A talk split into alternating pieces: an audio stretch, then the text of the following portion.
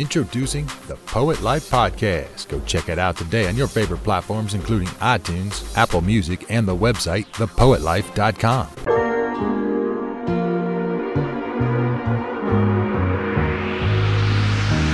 Find a way, find a way. Hey, hey, hey, it's Christoph Wrights of the Poet Life Podcast. I'm super excited tonight to speak with this gentleman his name is Red Lion Poetry. If you don't know him, you know him now. You'll know even more as we get into this episode. How are you, sir? Man, I'm good, brother. How you? Uh, I can't complain, man. It wouldn't help if I tried, man. yes, yes. I'm, I'm excited to have you on. You know, like we've been talking just a minute ago uh, offline. You know, uh, this is our first time like having a conversation I was gonna say face to face, but we're not necessarily face to face, but screen to screen, right? Yeah. It was more so in the comments, me, you know, praising you and vice versa, and uh, uh, encouraging you to keep on going. You know what I mean? Take it up a notch, vice versa. Um, uh, but even in, in, in our DMs and and and I said, you know what, I got to get this gentleman on the podcast, man, because I see what he's doing. He's literally upping his game. I can see it on his Instagram, his LinkedIn, right? Uh, let me ask Yeah, boy. When, when, did you get on LinkedIn? Man, the only I, am gonna tell you, man, the only reason I actually got on LinkedIn is because I watched the episode of the Poet Life. Um, yeah. it was I I can't remember the young lady's name. Bianca Jackson. Yes. Yes. So yeah. she so she, um, like when I watched the sh- episode, I was like, that's a good point, man. She made a comment and she was like, do you want to be famous or do you want to be booked? and I was like, you know what? I kind of want to be both, but right now I, I want to be booked. You know what I'm saying? Right. So, and and I'll tell you what, man. Um, I didn't realize how effective it was. Like so I had this um I got booked to do this uh it was a virtual event and it was for this company in New York. And they booked me out like um in uh, 2020 whenever COVID happened. And I had wrote this poem called The Response and it was about COVID-19 and I didn't really think anything of it at the time. And they randomly one dude saw it and then like he reached out to me on LinkedIn and like I had it, but I never used it because I was like, I ain't finna use no LinkedIn, man. Like, don't nobody, ain't no poets on LinkedIn, you know, what I'm saying, no artists on LinkedIn. Um, and afterwards, like he like sent me emails and stuff like that, and I ended up getting booked. And then when I finally like went back on the LinkedIn because they were like, yeah, man, we tried to reach you on LinkedIn. I was like, what? you know what I'm saying? So I think it, I think it's good, especially for like corporate stuff, because that was a that that that was a corporate um, event that I got booked for um, that they wanted me to you know well virtually uh, do for them. And I will say this: that was the largest check I've ever received from from doing po- And they, I was like, man, how do you like what they gave me? I would have gave them a whole set of poetry for.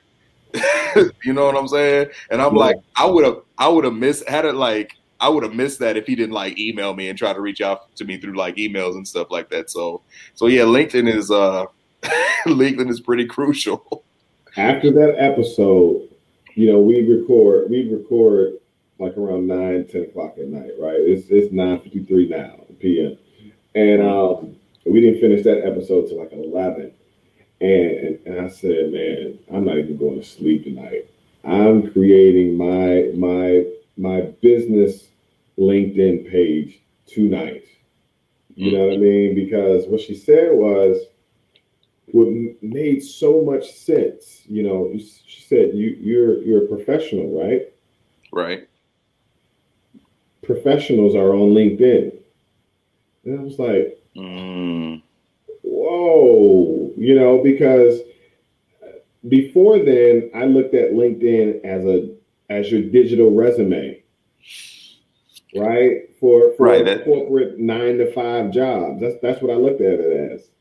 Mm-hmm. And she was like, no. She was like, no, you're right that there are no artists on LinkedIn, but that gives you a blue ocean.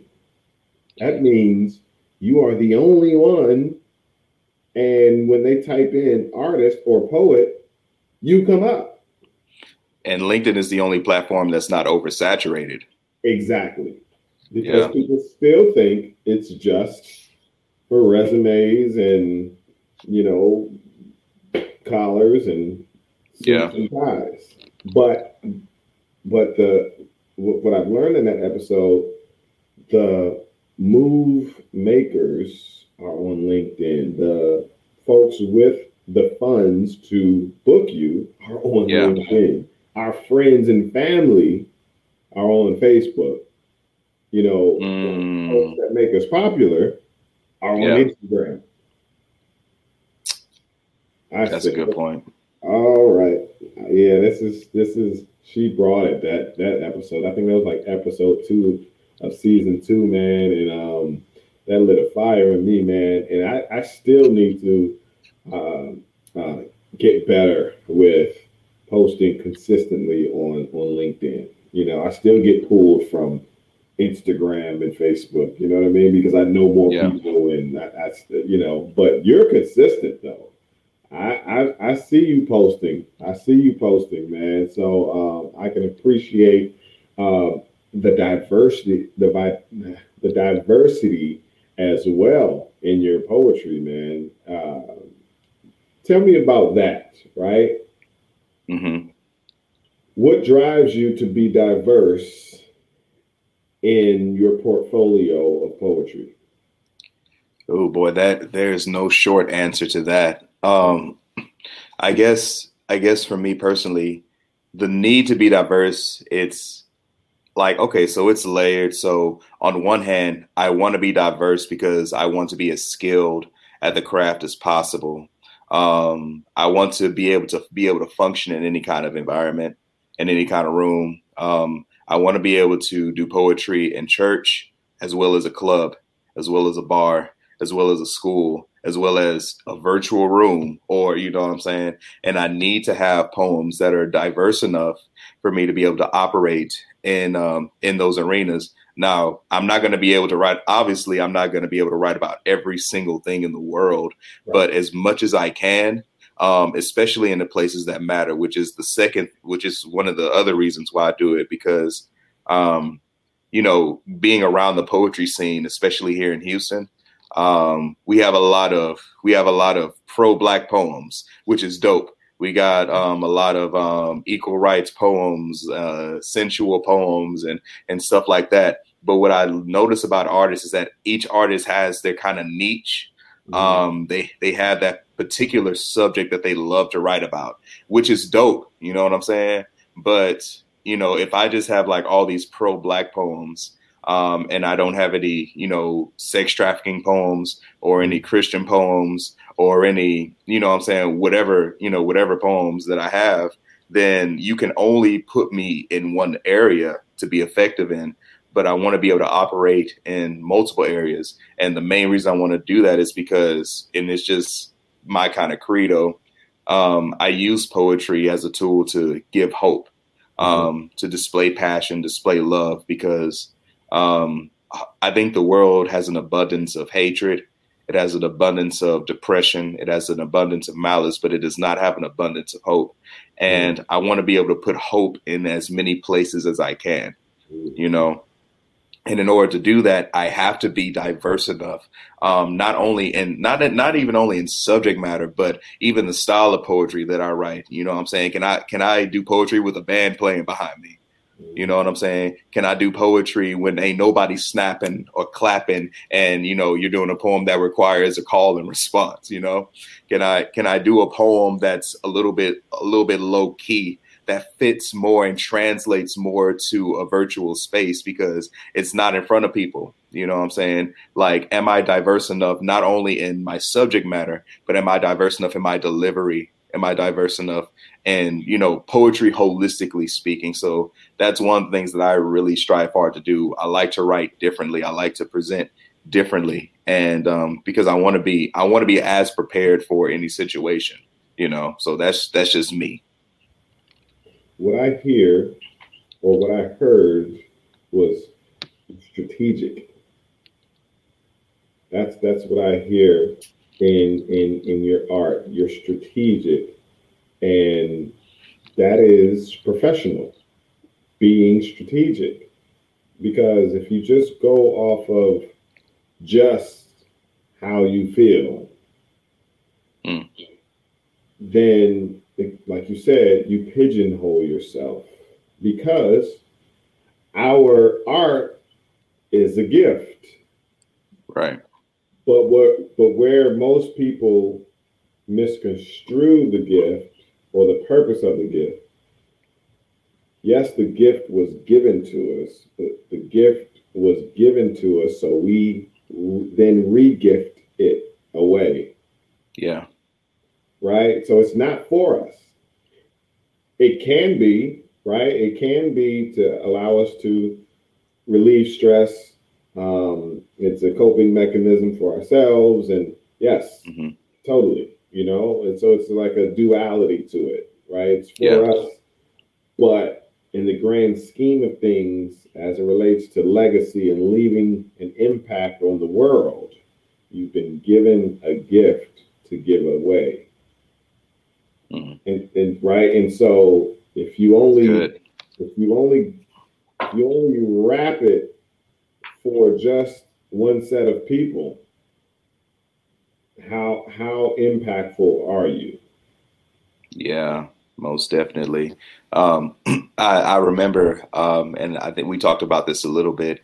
Um, I had written like I had written two pieces on sex trafficking, um, and you know I didn't have I didn't really have a plan for them. You know, I just said, you know, I just want to write this, and I put it out. You know, and you know, months months down the line, um, somebody reaches out to me. It's like, hey, we're doing this sex trafficking event, and we were wondering if you had any pieces, um, or if you could write something there, and it was already prepared. Um, but that's because that's an area that needed hope that I saw, and I was like, if it needs hope, and if I can speak to it, I will. You know what I'm saying? Like in my phone, I like a notes app in my phone. I have like list of things that I I haven't written about yet, and that list goes up like every single like couple of weeks because it's like, man, I want to learn about that so I can write about it. Dang, I want to learn about that so I can so I can write about it because I don't. I try not to write things that I don't like know about that I haven't like Right. Because I don't I don't want to like sound ignorant. Somebody asked me to write about uh, intersectionality, which which for us is I guess is more of a nuance, um, and I didn't really understand it fully, Right. and and I'm just like, man, I have to study it. I have to like, what are people saying about it? What are people's perspectives about it? Um, how much truth does that link up with with my truth? You know, and um, you know, I'm saying, how do I present this in a way that's effective? Um, so I like I had to go in the cave and like just I had to study, you know what I'm saying? And you know, if, if especially like, you know, especially for like pieces like the sex trafficking piece, I have a another piece called uh Espanol Roto, and it was a piece about immigration reform. You know what I'm saying? But in order for I I had to inter like I literally had to interview people that were in the Hispanic community, friends, because I didn't I I understood it, but I didn't understand it from their perspective. So I had to sit. I had to learn. I had to learn a little bit of Spanish. You know what I'm saying? Es because Espanol Roto is broken Spanish. You know what I'm saying? So it's kind of like the parallel between somebody speaking broken English. Because when you speak a broken language, that means you have to submit your tongue to that language so that you can articulate your heart to it. You know what I'm saying? So in order for me to effectively articulate my heart to it, I have to kind of I have to submit my tongue to it. You know? So like so stuff like that, I I learned a long time ago whenever I like first started writing that I I can't be like I have to be able to read. I have to read books. I have to like study stuff in order to be as effective as I possibly can. And I don't I don't really touch stuff that I don't know about. You know what I'm saying? You're, So pre- you're preaching right now. You're preaching right now, bro. And and you are releasing something in somebody right now. I'm telling you, trust me when I tell you, because that speaks to the question: Is there such a thing as writer's block?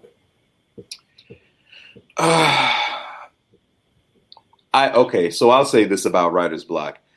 I don't believe. I, I think writer's block is something different. I think for me, writer's block would be like, okay, I'm trying to get to one point to another point, and I'm trying to find a way to it. Mm-hmm. Um, as far as subject matter, I, I don't run out of stuff to write about.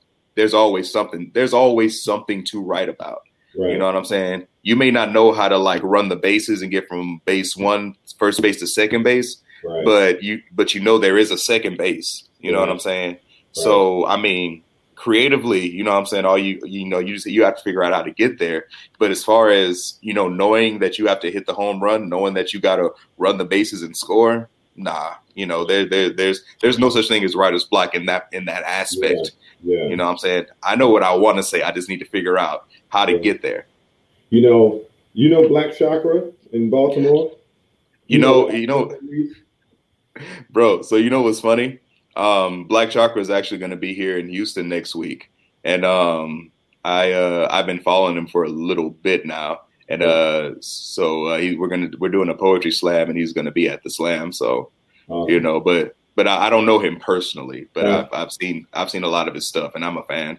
Yeah, totally. So so I bring him up because he was on season two as well, and he spoke about writer's block, and he doesn't believe in it, right? Mm-hmm. His perspective on it is you don't have writer's block, you have dope block. And what he means by mm-hmm. that is you just don't think it's dope enough. It, it, it doesn't Ooh. mean that you don't have anything to write about. Doesn't mean that you can't write. You just don't think it's cool enough.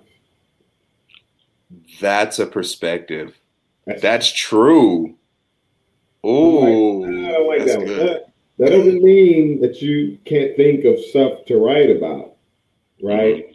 And but what you just brought up, though, as it pertains to interviewing people and reading, that is another form of, in well, it is. It's a form of informing yourself and what information does, it inspires. Mm. So you just you just need more inspiration. You need to live more. You need to read yeah. more. If I ever had writer's block, it's nothing for me to pick up a book and start reading. Mm-hmm. You know, because I can get inspired by seeing a stop sign. How many how many ways can you go with stop sign. About eight of them. so I, saw your face. I saw your brain move. As soon as I said stop sign, he's like, oh, you know what yeah. I mean? it's, it's a um, habit. yeah, no, it's it's yeah, no. When he said you don't have writer's block, you have dope block. I was like, whoa, that's that, that's good. I, I I like that perspective because whenever you're right like I, and i run into that too you know what i'm saying? It's like man i want this particular part to really hit. In the poem like like it's gotta hit right here. And i don't know how to get it to hit yet you know what i'm saying? But like that's but like but i guess like black said man like that's not writer's block at all you know what i'm saying? That that is dope block. Because it's like man if it don't hit right here you know what i'm saying? Like and this is like that's like running the bases you know what i'm saying? Like i'm on third running the home right now Right. You know what I'm saying? And in order to get to home, I gotta boy, like this is the climax part of the poem, you mm know, the height, the, the peak of it, you know, and if this part, like they gonna remember this part, you know, and that's I think that's, you know, that's also like the competing with yourself type of thing. Is this dope enough? Is this good enough? You know, to to say and, and put there and is it gonna hit? You know, so I, I get that. Yeah. Yeah, yeah. Where do you, what do you see poetry in your life? What do you see it as? Was it what is it for you? Oh, poetry is a sword. Um, it's also a first aid kit. Um, poetry is Batman's utility belt. you know what I'm saying? It, it's it, it literally has it, it, has so many different compartments in it, um, and it's a necessity you know it's it's crazy man because like i tell people you know like not just poets but creatives all the time a lot of time we put our identity into the poetry, and I get why people see the necessity to do that. But um, your art is is great, not because you know it's attached. You know, it's, it's not great because you know you you have it. It's great because it has you because there are a lot of poets in the world, but there's only one Black Chakra. There's only one Prentice Powell. There's only one Carvens Lissaint. There's only one Brandon Leake. There's only one, you know what I'm saying? There's only one Red Lion. You know what I'm saying? Because a lot of people hold this gift, but how do you wield your gift? You know? So so like, you know, that that's that's what it is, man. Like it's kind of like looking into a mirror, right? Like, have you noticed how useless a mirror is until you stand in front of it? Because a mirror has no identity until you stand in front of it. You give a mirror identity because you hold the identity. So that's that's kind of like what poetry is. Is it necess- is it necessary? Absolutely. Is it powerful? Yes, it's powerful, but it's powerful because you make it that way. Because mm-hmm. you're because you know I'm saying you're attached to it. Not because it's attached. Boy, you know I'm saying I can, I can go into that. I can go into that all day. I, I love talking. I love talking about that because you know, like man, it's it's so much deeper than that. You know what I'm saying? It's so much deeper. Like when people say, um, I heard uh, um, Slangston Hughes, uh, which is another Baltimore poet. I heard Slangston, I heard Slangston um, say a line in his poem, and he was like, "Don't you know that people are the greatest poems?" You know what I'm saying? Like, like we're poems. You know what I'm saying? It's it's just you know so i mean yeah but that just is it's just one of those things where it's like man i give i give the gift identity. The gift doesn't give me identity. Yeah. Yeah. Yeah that's that's good man. Uh no slangston is a beast too. He's he's, he's a brain. Dog. Killing man. he'd be killing man. Yeah. Sheesh. He's, he's he's on his own planet bro um, uh, if you all don't know who we're talking about, search on IG Slangston Hughes. Slangston Hughes. Just the name alone. Right? Boy. Yeah. Like the names you wish you would have came up with. right, right. I wish I wrote that. Mm-hmm. Yeah. Slanks- Slangston is like the MF Doom of poetry to me. You know what I'm saying? just like his uniqueness and his approach to it is just Whew, that boy is a killer, man. Yeah. Where'd you get your name from, man? Red Lion. Oh boy. Oh, the honest story. so okay, it's gonna sound really weird. Um so I was um I was preparing for this uh young adults conference, youth and young adults conference at my church. And um, you know, it was poetry.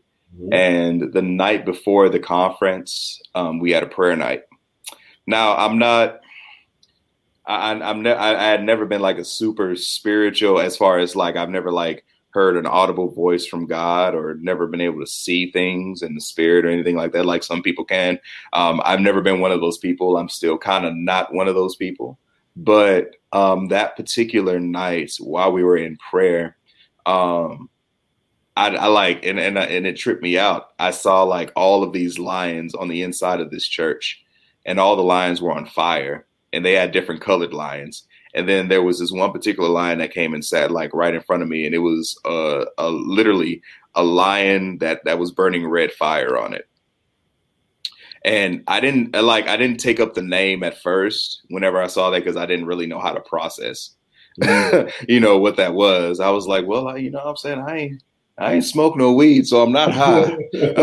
I ain't I ain't drink, you know, I ain't drunk, you know what I'm saying? So I mean, I guess, you know, I, I don't think I'm losing my mind. I'm pretty cognizant, but nobody else sees these lines except me. Huh? um, so that's the honest, that's the that's the honest story about it. I can't tell everybody that though, obviously, because yeah. a lot of people um, you know, people have different views on spirituality and and um, you know, walks with their own independent deity or God and everything. So um, it translates it translates differently to a lot of people, but you know that's that's just that's that's where the name comes from.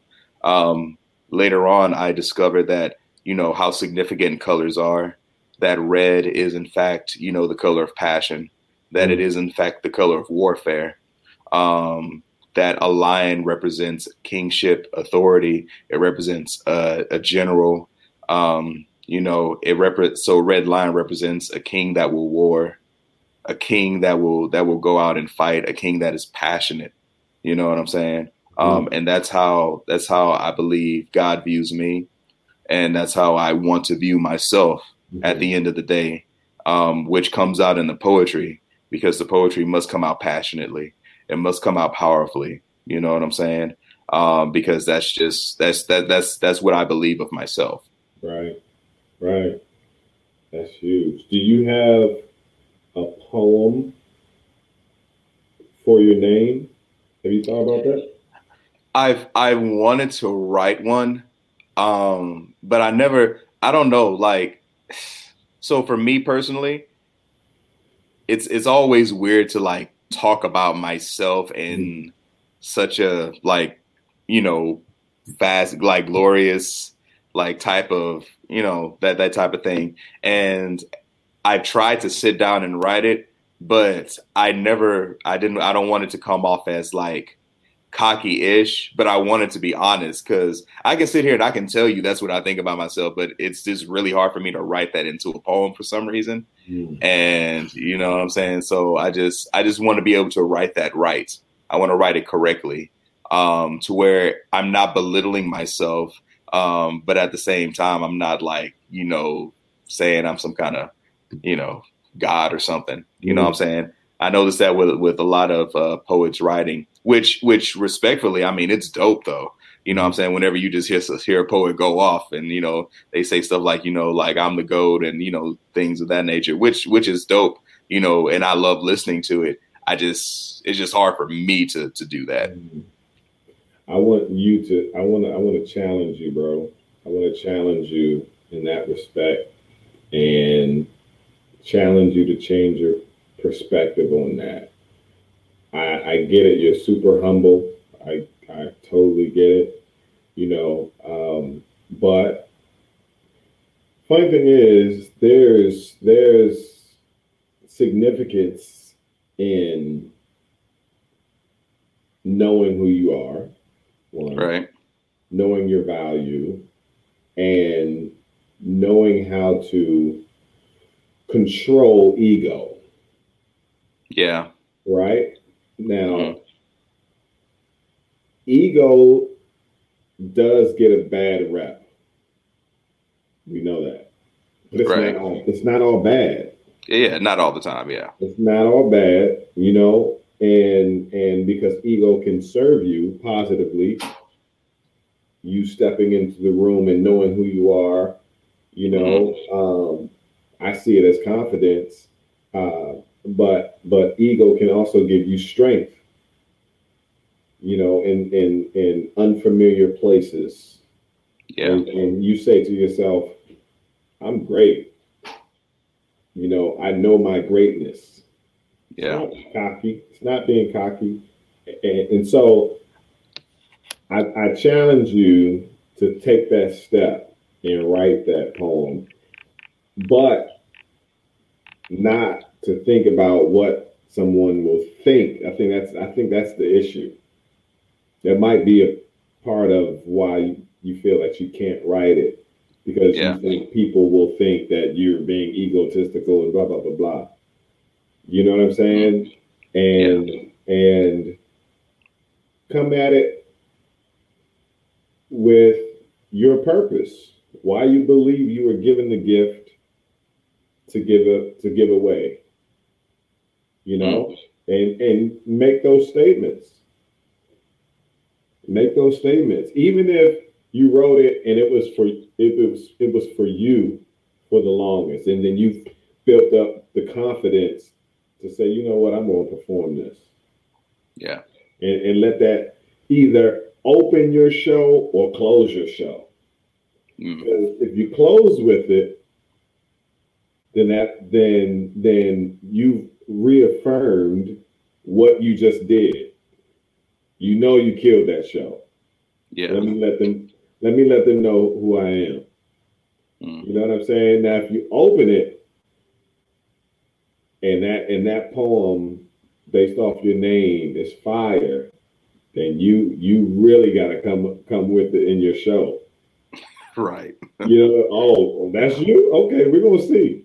You know Yeah. what I'm saying? So I just challenge you, bro. Like you know, um, just just kind of step back away from what what you think people are going to think of you. Yeah, you know, it, it- it's it's funny we're talking about that.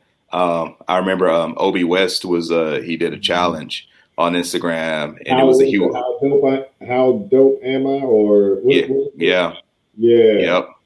And and you know, I'm saying it was crazy because actually Obi came to Houston too, and uh, you know, got to got to talk with him and chop it up with him a little bit. Yep. Um, and and right after, like a couple weeks after he left Houston, um, we had a. I don't know if you're familiar with a young lady named uh, Ebony Stewart. I'm not. So Ebony Stewart, uh, are you familiar familiar with a Woman of the World Poetry Slam? Um, yes, yes. Okay. Um, I forgot her name, but she won like third place or something like that. I can't remember. She's in Baltimore too. Yeah, well, Mechamorphosis, yeah, yeah. So she was in it. Um, and uh, Ebony Stewart, a couple years prior, actually won a Woman of the World. Mm. Um, she um, she's a she's also a poet here in Houston. Um, dope, dope poet. And she was uh, she was hosting uh, one of the shows that I was at uh, recently, and she actually challenged. She was like, "Poets, you know, write a poem about your name." You know, so this is the third time I'm hearing it, so I guess I got I guess I got to do it. So, yeah, you know, man. yeah, Yeah. yeah.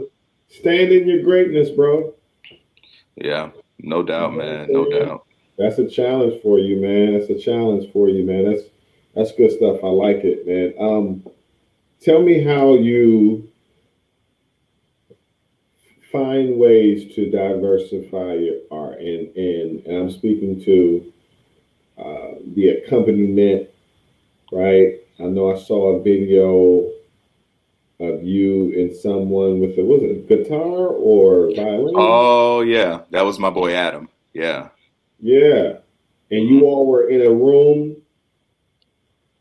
I think I can't remember exactly, but what what was your perspective on that? What was your brainstorming idea for that?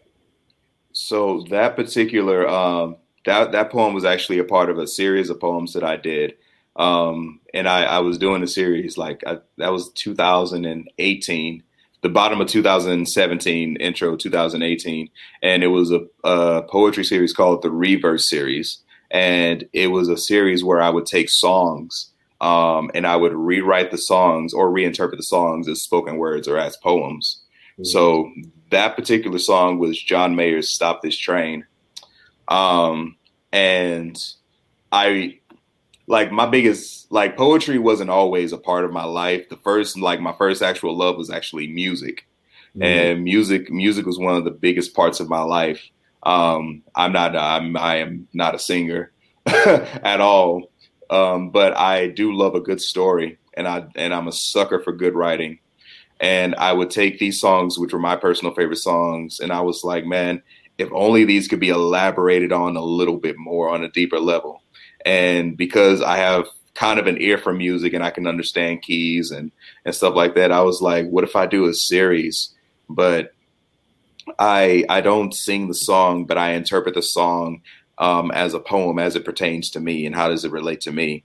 So whenever whenever I was doing that series, I was like, man, it'd be really dope if I got like you know some musicians um, to kind of like help this along and like maybe recompose the song because whenever we recorded, we actually um, took the song like we actually slowed the song down um, just so just so like it made sense um, to the ear and everything like that. So you know there were there like I did ten poems. Well, I did eleven. I only posted ten. Um, so I did like I posted ten of those songs, and they were different. And that was just me trying to trying to grow as far as like you know like, like we were talking about earlier, um, being able to diversify the poetry, being able to um, do poetry in different ways. Um, and it's crazy because that was actually one of my most liked videos. You know what I'm saying? A lot of the people that follow me are musicians and singers, so they automatically like, oh, that's John Mayer. You know what I'm saying? And they're like, oh, I've never, I, I've never heard like it interpreted like that before. So, you know, that's that's where that came from. Just that's just the that was just me wanting to grow, me wanting to see if I can do it, how well I can do it, and you know what I needed to do to be better at it. You know what I'm saying? Like if I were to record that now, I would I would record it differently. Mm. Um, but I think for for the time that it came out and for what it was, I thought that it did what it needed to do, and I thought that it was effective. Got it. Got it. Where did poetry come in for you? Poetry came in for me, shh, man. I guess about mm, it came in for me maybe 15 years ago or so um, whenever I actually heard poetry for the first time and I thought it was cool. I didn't start like, so I'm in my ninth year of mm-hmm. actually actively performing poetry, going out to events and everything like that. So like this time next year, I'm I'll be in my master year, my 10th year. Mm-hmm. Um, and so, uh, but I would say like 15 years was the first year, and I was like, oh, that's dope. But um, the thing about me at the time was, um, and I guess I haven't outgrown this because I haven't written a poem about myself yet. but, but um, uh, it was the whole thing of like, so I'm dyslexic, so reading is is is kind of tough, and writing is tough, and memorization is tough for me. Um, but I um, I wanted to do it, you know. And when I started it off, I sucked. You know, I was I was god awful. You know, yeah. um, but because I um, because I was competitive and I wanted to see my I wanted to be better at it. You know, and poetry was one of the few things that I actually wanted to be better at. So I used my imagination. I would, you know, look at other poets. I used to look at um uh uh rhetoric um, I used to look at um, the Strivers Row poets. I used to. I know a lot of people start off with like Def Poetry Jam and everything. Def Poetry Jam didn't come in for me until like afterwards. Um, I would look up. I would look up, you know, poets in the city and see how they would do it. And I took two years um, to just kind of like do poetry in my own little circle. Mm-hmm. And it wasn't until like so the beginning of my ninth year, whenever I go out to my first open mic by myself, um, and I I go out there and you know I do poetry, but I do it, but I'm doing it at a high level, mm-hmm. and so much so that it catches everybody's attention. Um, and then after after that one night, like Houston opened up for me, and you know what I'm saying like so I was I was like everywhere for like the past nine years. I've just been you know going around getting booked to do certain things, um, writing, trying to expand, trying to be better, um, trying to put myself in position and in places, you know, to see how to see how much I can grow and expand. So, but uh, that, that but to answer your question, um, that's kind of when poetry started for me. Uh, that was me coming out of like I was in high school, like my senior year in high school, and I was coming out of it, and I was like, I think I want to, I think I want to try this and I think I really want to go for it. So I really went for it, mm-hmm. and you know, stuff just opened up for me. When you just go for it, yeah, man, that is. How was your first performance? Did, was that the one that you said sucked, or? yeah, my first, my yeah, my first performance performance, uh, not the open mic one, not not the one that started my nine year, but uh, my first performance, man, it was terrible. It was in a church, and you know how you know how you know how Christians are, man. They'd be like, "Oh, baby, that was yeah. take yeah, take your time. That was so good." I was like, "No, it wasn't." no, when I messed up here, I had to start over here, and I was like, "Nah, that ain't. We ain't having that." Because because I looked at Carvens Lissaint and Miles Hodges on the on the internet, and they ain't have to start over their poem, so I'm not going to start over my poem. you know what I'm saying? So so like so that that was my whole thing. Wow, what did that do for you? That bomb Um, I guess for me as a person, I, it's, it's different for a lot of people. For a lot of people, that would deter them, but because I think at that mo at that moment in my life, I was at my most competitive. Um, I was playing football and stuff back then, so I, I, I, was like I had a little chip on my shoulder anyway, mm. like I like I like I should be like you know what I'm saying the ish or whatever, and then I kind of kind of humbled out after that. But um, but yeah, um, at that moment in my life, it was like man, that was crap, that was mm. trash, and I'm and you know what I'm saying, and it was like I don't I don't need to be trash in in front of anybody. Because my biggest thing is if I'm gonna go out into the city or you know internationally or you know get booked to do stuff i can't i can't be trash like that anymore. I can't do that anymore so my my mentality like just kind of like okay what is it going to take for me to be there charles i know you're dyslexic i know you i know you have problem reading and and memorizing and you know all kind of stuff i get that but this this doesn't this can't happen again you know what I'm saying? Mm. Um, it can be done. I didn't know how it was gonna get done, but it can be done. And um, you know, so that's just yeah, that that would that would that would have to be it right there, man. So I was just I was just really competing with myself because I was like, nah, man, I can't be I can't be trash like that anymore. Right. So. right. Yeah. No, I completely understand, man. I I I liken myself to to not be the great greatest at memorizing. And for me, performing is work for me. You know? Yeah. Yeah, no, it's it's it's work and I don't necessarily like the work. You know? Mm. And so to, for me, you know, I don't maybe I gave up. I don't know. Um, but I don't I don't think I ever really had the desire to be on stage, you know. And so uh, initially I was like, okay, so I can't be a poet if I don't perform. You know, is that what it is? Then, you know, I had a conversation with my father. He was like, no, that's not the case. You know, it's, it's many forms of poetry. You know, you literally can just be a poet that likes to write. And but I want to share my poetry, you know, and that's that's what I was saying. Mm-hmm. And he said, you know, what if what if you simply wrote like a songwriter does and partnered with those who have a passion for the stage like singers do and make magic that way. Mm. I was like, whoa. yeah, man. So, so you know, I do that. I also write haiku, but I do that, and I call those, you know, poetic productions.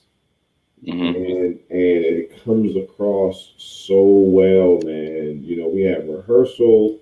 You know, I I, I um, you know, kind of give direction from what I can kind of see uh, of how it should come across, but I pretty much give them free range because that's that's their lane. That they they love the stage. They they rehearse and practice, you know, how to uh, perform and project and, and all of that. And it just comes off really well, man. And so um, I succeeded to that, and I was just like, I think that's where my lane is, and that's the sweet part about poetry is that you don't have to be pigeonholed, like we said about the topics, um, but also the form in which you choose to present your art. Yeah. You know, so um, I, I, I really can appreciate that part of poetry. But um, where do you see yourself taking your poetry? So my my goal, my goal at least by the by the end of next year, I want to um, I really want to come out with a poetry album.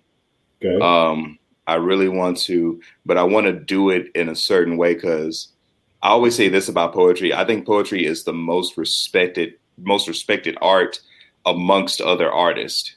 Yeah. But to the gen- but to the general public who doesn't have an ear for poetry and doesn't really know about poetry, which is the case whenever I go to most places, it's like, oh man, I didn't realize poetry could do that or sound like that every time. I was, you know, it never fails.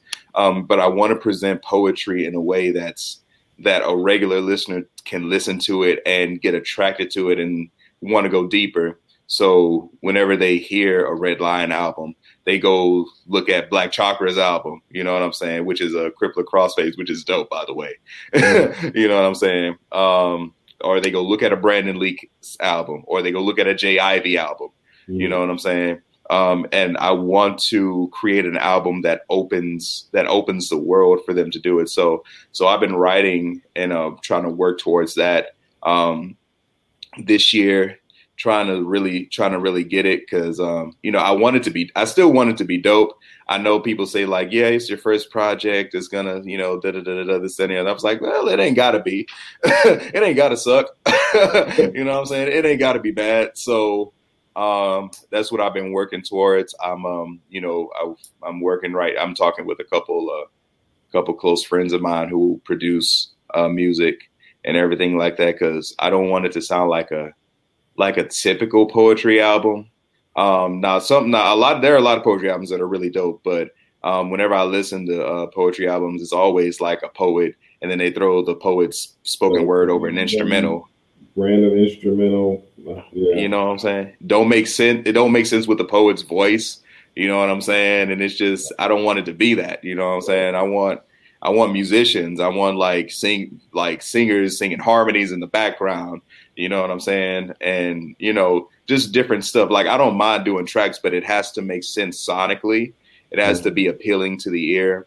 Um, like when I write, like I can, I think I I have the ability to like write these really in-depth, you know, pieces of poetry, these really, you know what I'm saying, throw really dope metaphors in there, but I want poetry to be palatable for the regular listener. I think simplicity yeah. is powerful. Um, totally. Simplicity, simplicity is extremely powerful. Um, and like like you and I, man, we know some really really dope writers, man like writers that could like you know write the paint off the walls. You know what i'm saying? But you know if if if a listener comes in and listens to the poem and they've never heard poetry before they're not going to understand it which things that we don't understand we tend to shun and and move away from. And i don't want that. So i want to be able to do it in a way that people are intrigued and it makes them want to go listen to like all these other dope um, Alicia Harris's and Zora Howard's and Jackie Hill Perry's and you know all those cats that can you know I'm saying that that are that are really dope. Um, I think poetry is so long overdue mm. for just for just that type of you know to be seen like that because poetry is a found is a foundational art and we're treated like a subculture but we wouldn't have the dope songs we have now without poets um, right. um, like I was telling um, one of my friends, she paints. I was like, "Do you know that a digital artist, like you're the foundation for a digital artist? We have a, like a lot of people who make dope logos and designs and everything, but man, if they, but if Picasso never painted, you know what I'm saying? If we never like got all this stuff, if you didn't, if you're not doing what you're doing, like that, there's nothing there. You're foundational. You're not like something small and minuscule you're you're you're something that something stands on, and like music stands on poetry. It just does. Movies stand on poetry. They just do. You know what I'm saying? Um, so I mean that's that's just my thing, man. I feel like poetry is just so broad and so massive, but people don't don't really give it the respect that it deserves. So I just I just want to be almost like a, a, gateway for them to like see how dope poetry can be. And then whenever they get into the gate, they can see like all these incredible poets and artists that just that that have really been killing it. Right. But you know, yeah. So that's that's my thing. I'm sorry, that was a long explanation. Yeah, no, that's good. No, I think I think a lot of people forget that poetry is the origin of so many things. You know, yeah. the poetry is the origin of you being able to read. Mm-hmm. Just think about it. Like storytellers. Storytelling, but fairy tales, um, mm-hmm. you know, your ABCs, um, you know, you learning how to memorize the states or the whatever it might have been when you were, you know, in first grade. All of that was poetry. Yeah all of that poetry taught you. You know what I mean? And yeah. and because without it, it was super hard to remember uh, certain term, some certain terms and and phrases and statements and quotes. Mm-hmm. But because you put a rhythm to it and you kind of rhymed it a little bit, you were like, okay, now I got it. You know what I mean? Like poetry is, is the origin of so many things, man. You know, and you were just talking about um, poetry albums. I want to stretch poets, you know, because we hear so many things when it comes to poetry, uh, a lot of stereotypical, you know, things, and you know the cadence, the whole spoken word cadence. Um, uh, but what if it wasn't a, a poetry album? What if it was a audio book? It could be an audio book. Which gave way to your spoken word and yes, incorporating, you know, uh, sound effects and things of that nature. Um, and so it's like, cool, if you want to do the album, do the album, but know that you also have another option as well. Yeah. Yeah, I think I think it depends on the I think it depends largely on the artist, um, you know, and and the vision and everything, and um, you know, just just where you want to go. Um, I say album for I say album for me just because, like I said, like like my ear is more musical, um, and I can you know I can I can see where poetry fits into mm-hmm. certain things. You know what I'm saying? So that's why like an album is just heavy for me. But you know, I think an audiobook, a po a poetry, a spoken word audiobook, man, it's crazy because Brandon um was just talking about this um on his Instagram about like you know the Grammys and. Mm-hmm.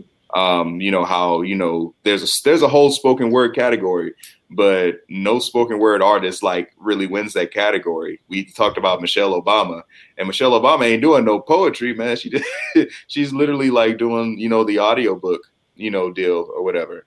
Um, and I think that I think that that is another that's another branch of it and that's mm-hmm. another avenue what if poets you know not only did poetry albums but they did audiobooks too and then mm-hmm. still were able to take over that category right. you know what i'm saying yeah.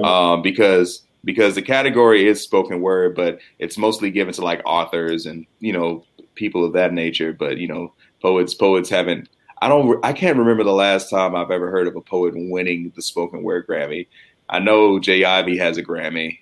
I think he might he is I don't know if he was the last poet to like like win something like that.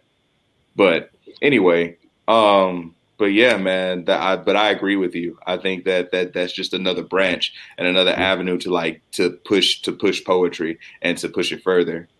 Yeah, no, I, I want to make sure that poets know they have options. You know. Yeah, it, absolutely. and before, because for the longest, they didn't think they had options. They just knew they had open mic, they had chapbooks, they had church, you know, and and right.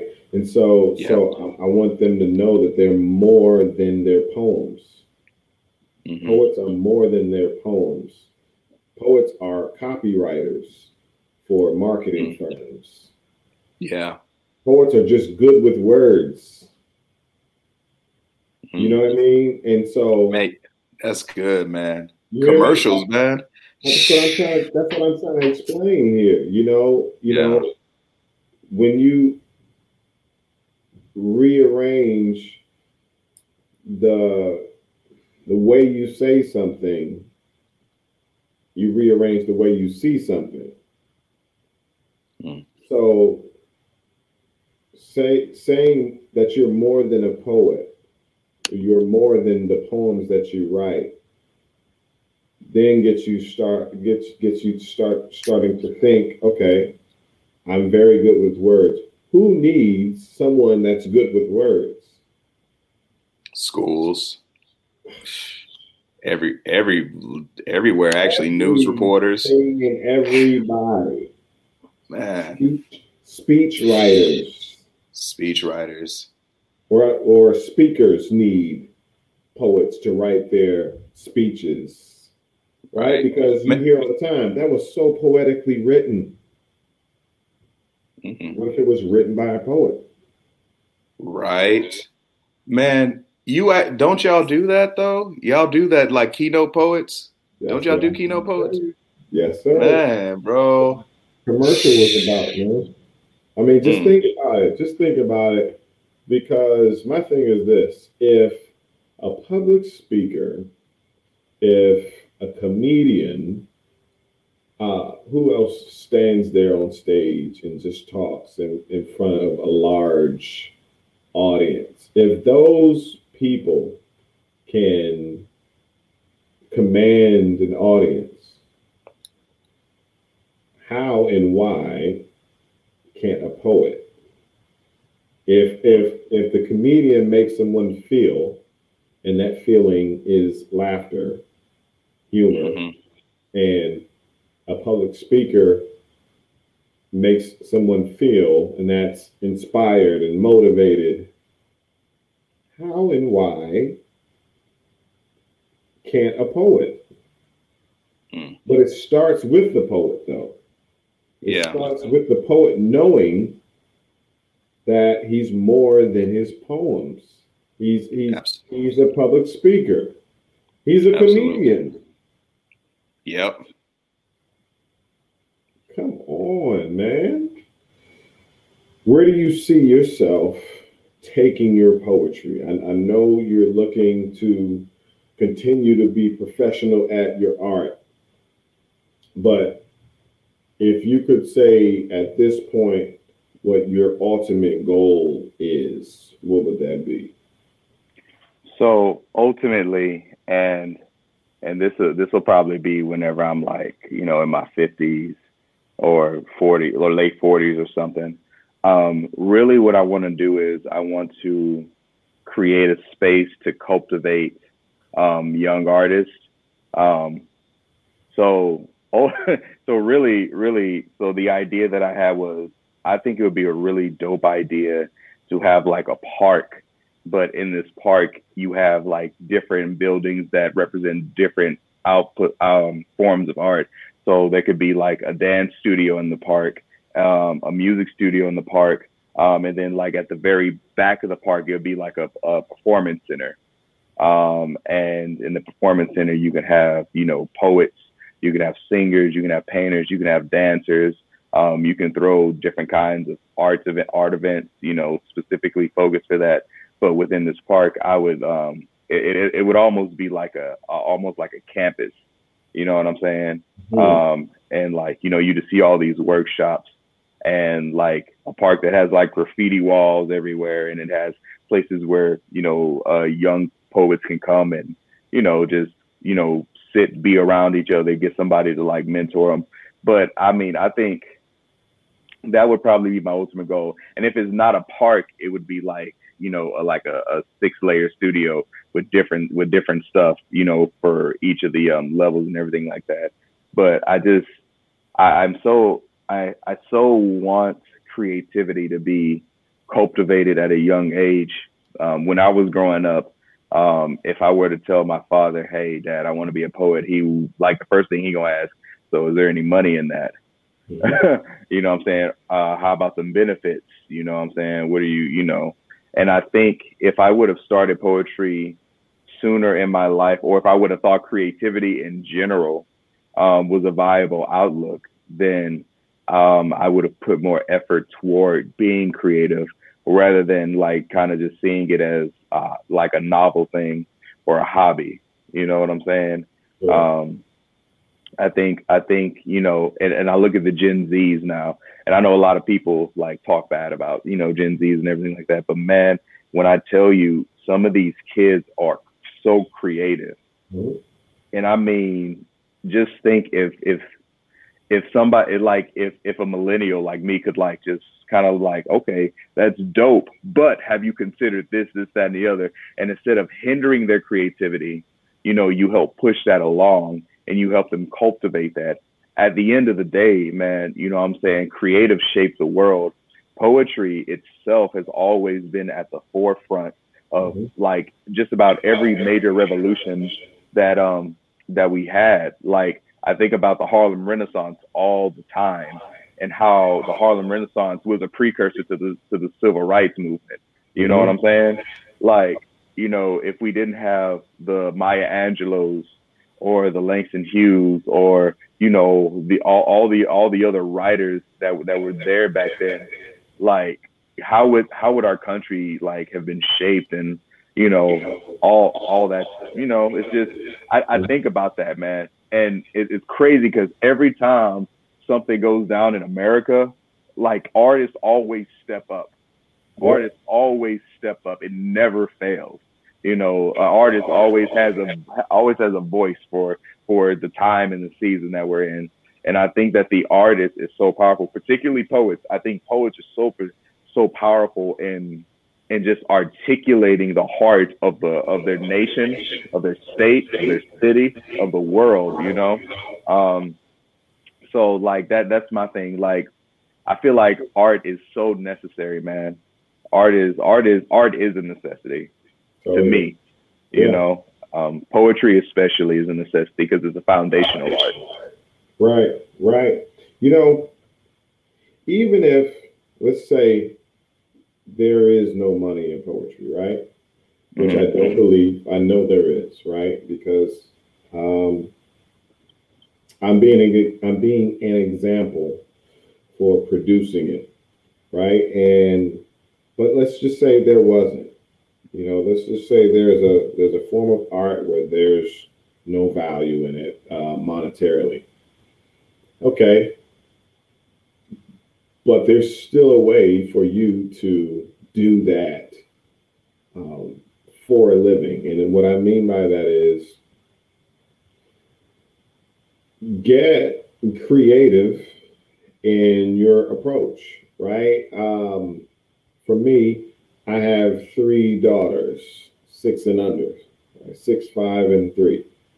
And I made a conscious effort and a strategic plan to work from home, even before COVID, mm. because I wanted to be a very present father.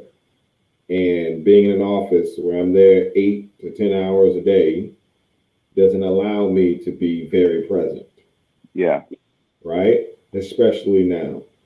You know, if I had to go back and I, you know, kids are here 24 7 with my wife. And so it's the same thing with your art. If you know that's what you want to do for the rest of your life, yeah. And let's start getting strategic with a plan, put it in place to where, okay, by this date, I want to be working from home. And mm-hmm. so that gives me the flexibility to go perform. Working from home means you're working from your laptop. Yeah. Right? So if you're booked to perform in another state, take your laptop, get booked and perform in another state. You can still work your nine to 5 mm-hmm. right? So, so I, I I never shunned a nine to five. I have a nine to five, but again, I work from home. I, I'm able to be flexible. If I want to go work at a Starbucks, if I choose to, you know, if this office, this box becomes too small for me, you know what I mean? I can go to the library, right? I'm not restricted to an office. Right.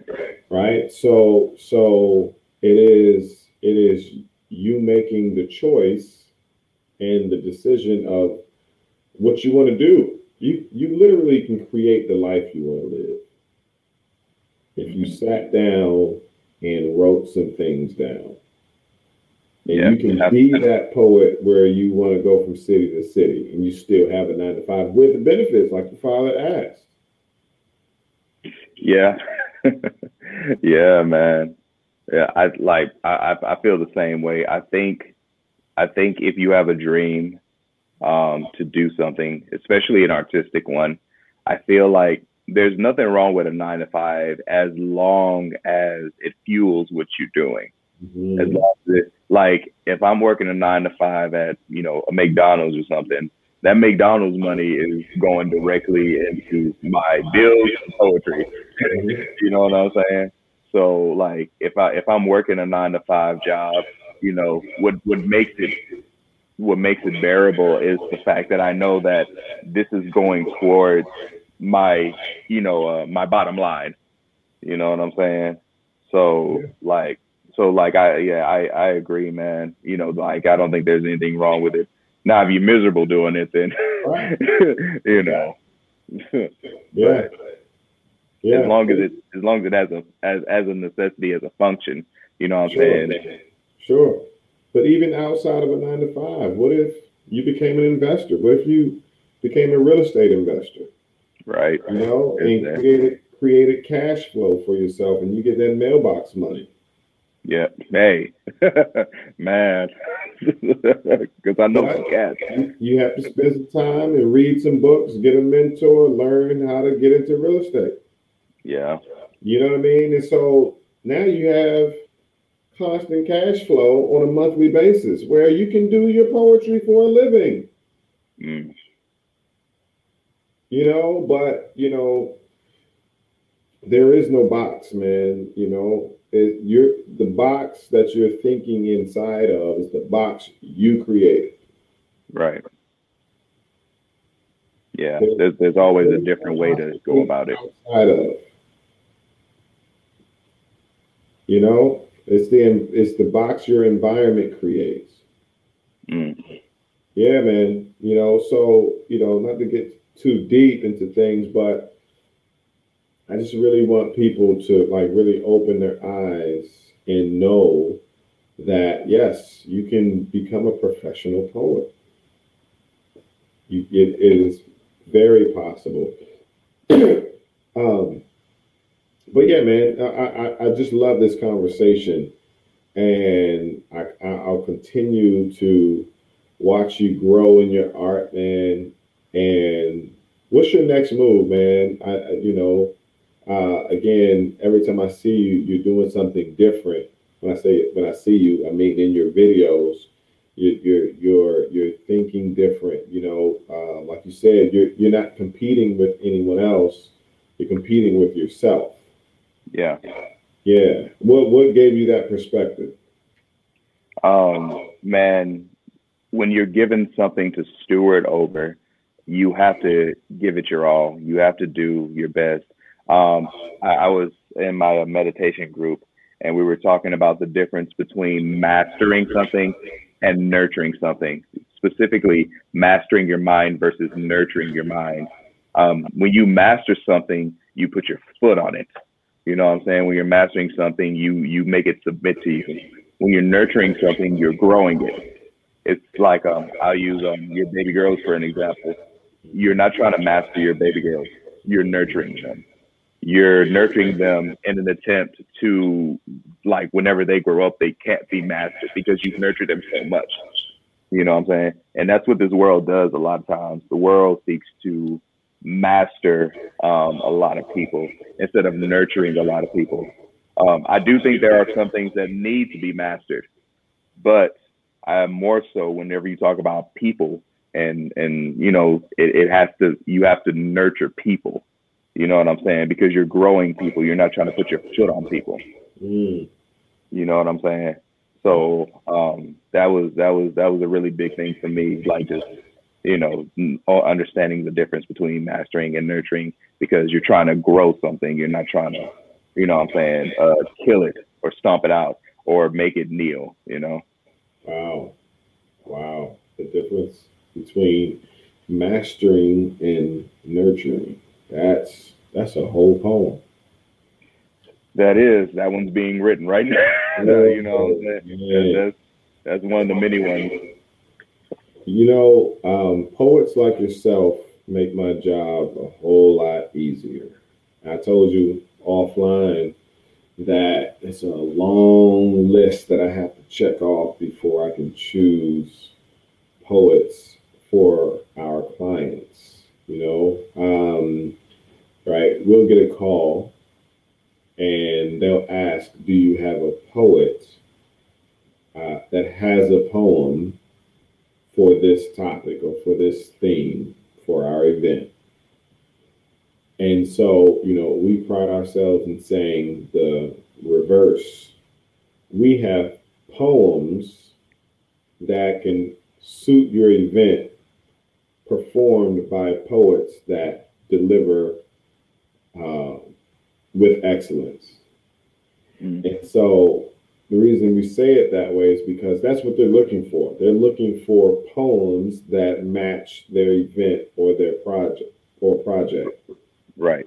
You see what I mean? They're not necessarily looking for a person. They're looking for a poem that mm-hmm. perfectly matches their event or project. And so uh, we just so happen to also have poets that wrote those poems.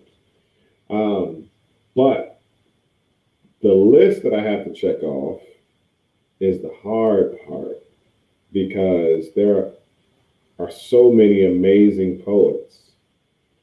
But because not all poets have a diverse portfolio of poetry, a lot of poets are niche down to yeah. within uh, romantic poems. That's their lane, you know.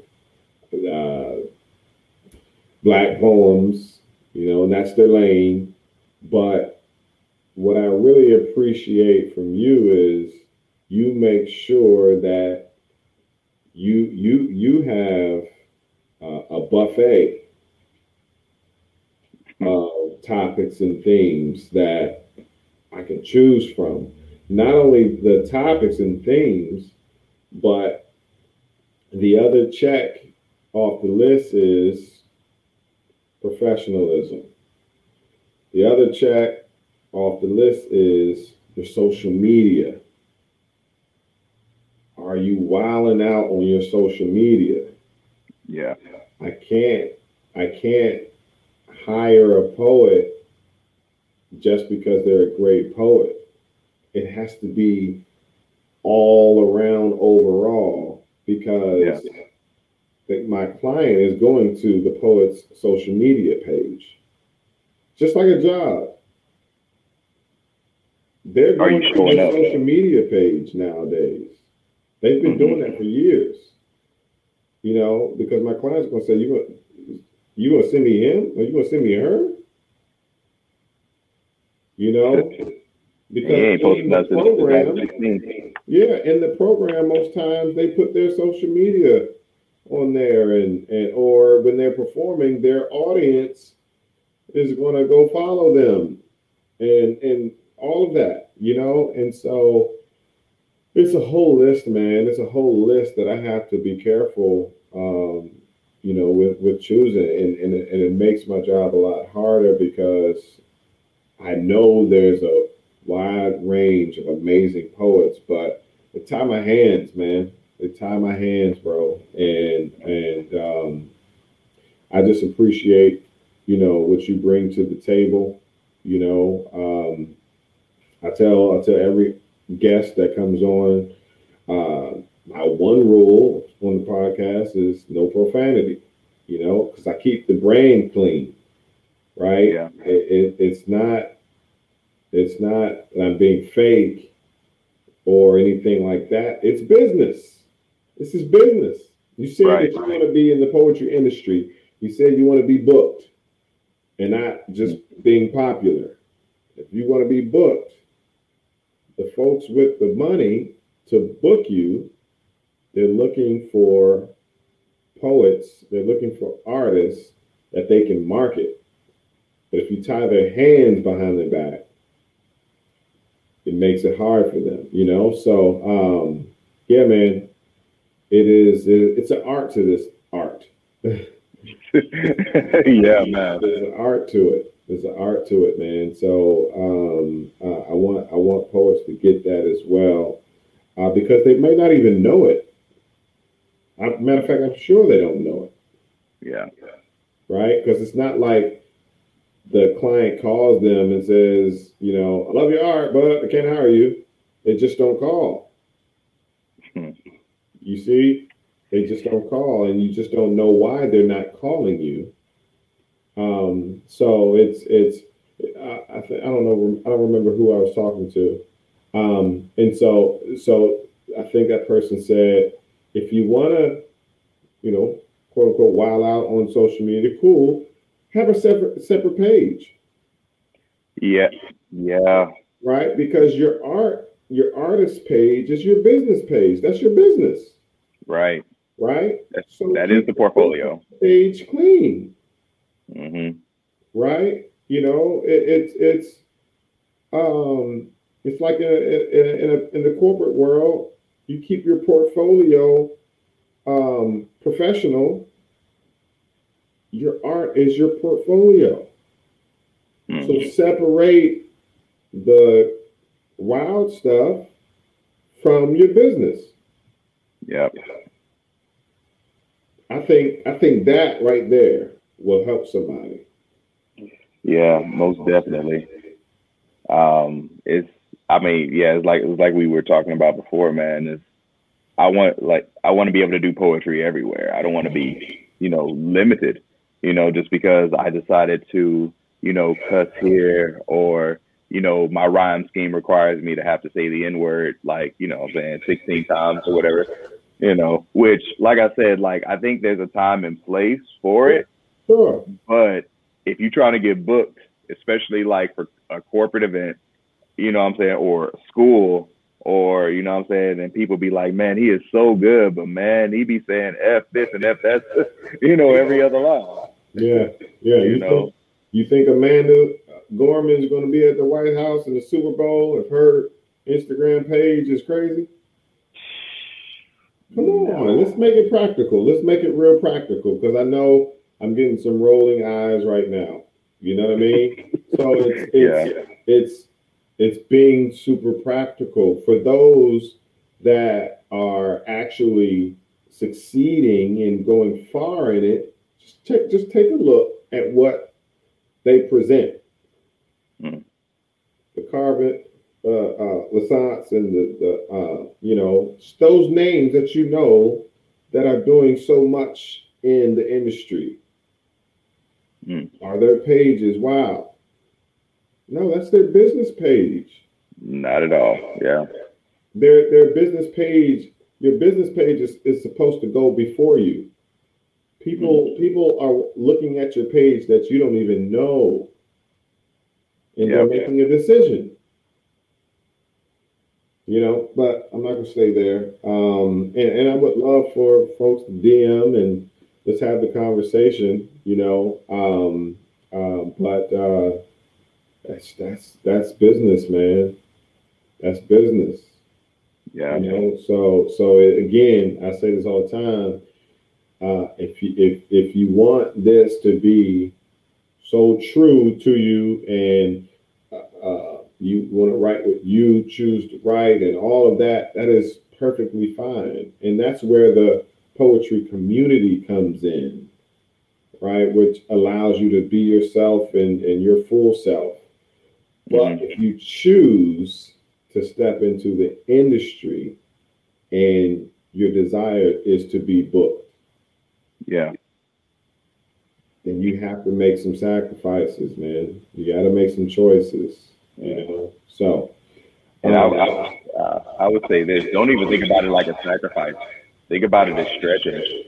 You know what I'm saying? that's It's good. it's easy to like cuss, bro. It's easy to say things in a certain way. It's it's easy. Like I feel like as a writer, like we're good at like I can I can say F you without saying F you. You know what I'm saying? Like I feel like I'm a good enough writer to be able to do that. You know, so if I'm expressing anger in a way, you know, like that's that's the beautiful thing about poetry is that you have outlets and and different ways of approaching things, creative ways of approaching things. You know what I'm saying? Um, but you know that's that's just me. you know they like, that was music back in the day. Mm, They said they want to do it, uh, but they didn't say I want to do it. Right. Right. You know what I mean? They said it without saying it. Mm-hmm. You know what they meant. Yep. That's it's practical application, man. You know what I mean? Those those songs, man, those songs, man. Nowadays, it's just straight up. Hey, what's up? you know what I'm saying? Come on, let your boy. Slide these DMs, you know what I'm saying? oh man, awesome conversation, Red Lion, man. What's your what's your oh do you mind? What's your what's your what's your name? Oh, man? my my government name is Charles Ray Patton II. Got you, got you. Okay. So your father is a Charles too, huh? Yeah, he's a yeah, he's a senior. Got you, got you. Good stuff, man. Where you located? You, you said Houston, right? Yep, Houston, Texas.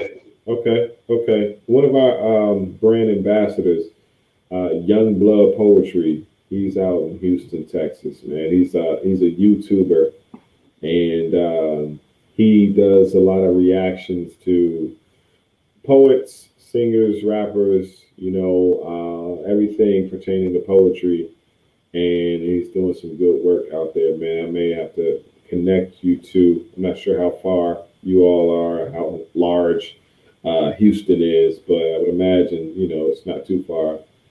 But So, so funny thing, um, so uh, like whenever Brandon Leake was doing his tour here in Texas, I got an opportunity to open up for him at the Improv, and Yes, sir. actually, and actually met uh, him, you know, at the show.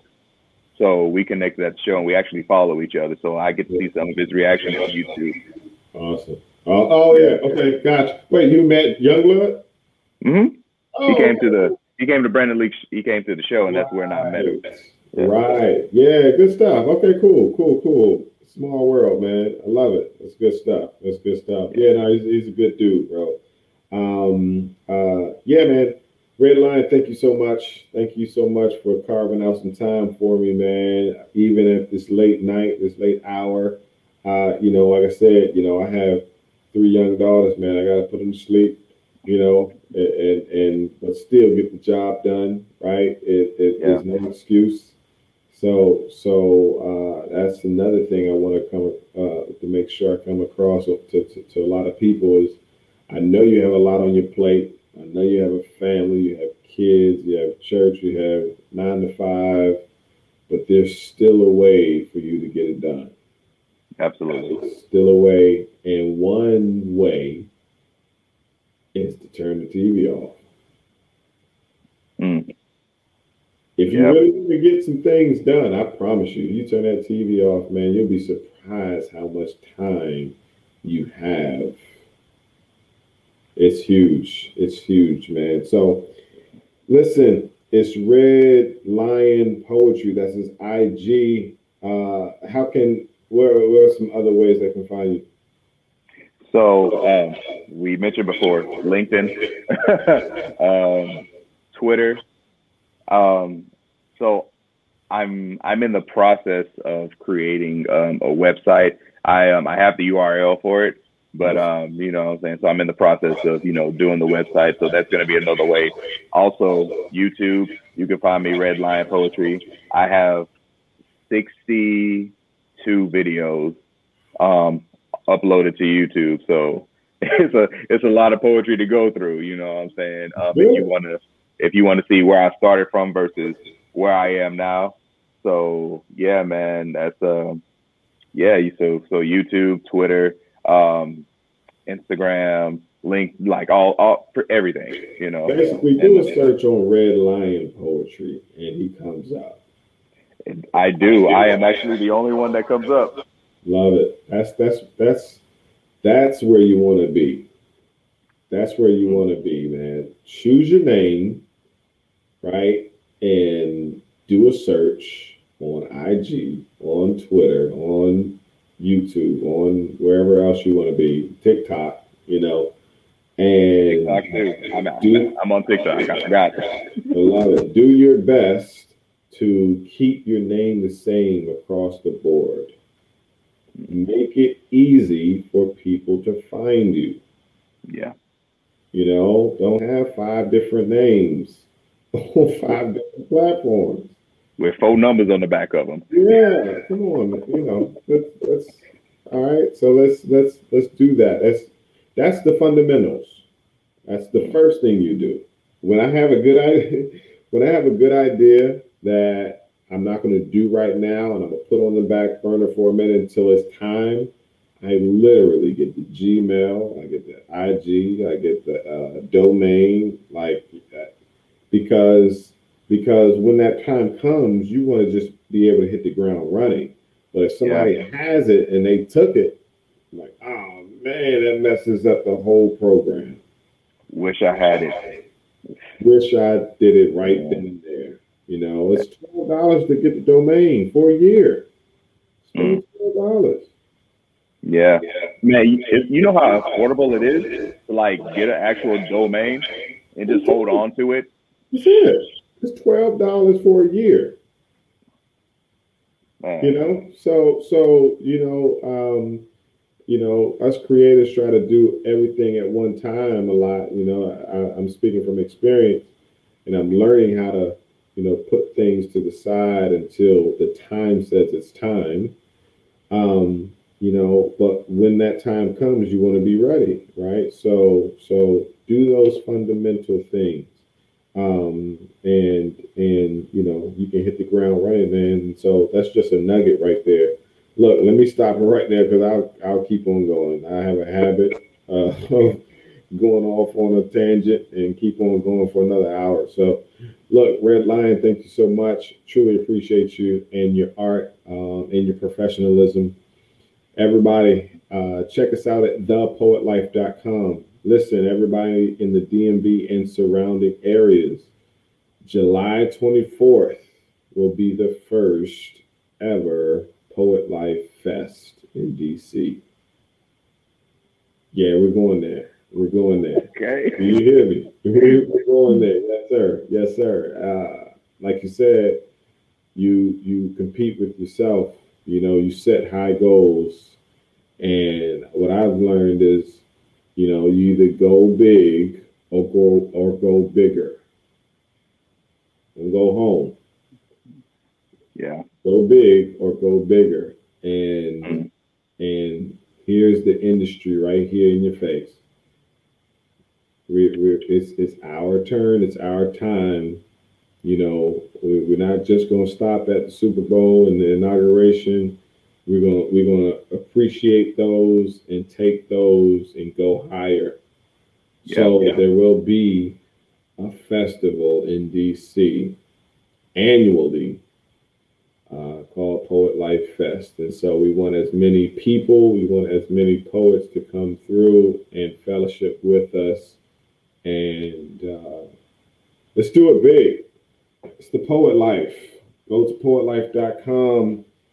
Follow us on I follow us everywhere. We're everywhere. We're on every platform um, at the Poet Life, but also as you can see there, Poet Life podcast as well. Subscribe to the podcast and get this information that we're sharing. We're bringing artists, we're bringing poets, we're bringing people that have achieved a certain level of success or they've done some amazing things in the realm of poetry and beyond. And they're coming onto the podcast to share with you how they did it, right? What are the steps they took to do what they did? So you can see as an example what they did and how they did it. And that means you can see that you can do it as well. So it's the Poet Life Podcast. Everybody, it's a good night and thank you for checking us out. We're out. Introducing the Poet Life Podcast. Go check it out today on your favorite platforms, including iTunes, Apple Music, and the website, thepoetlife.com.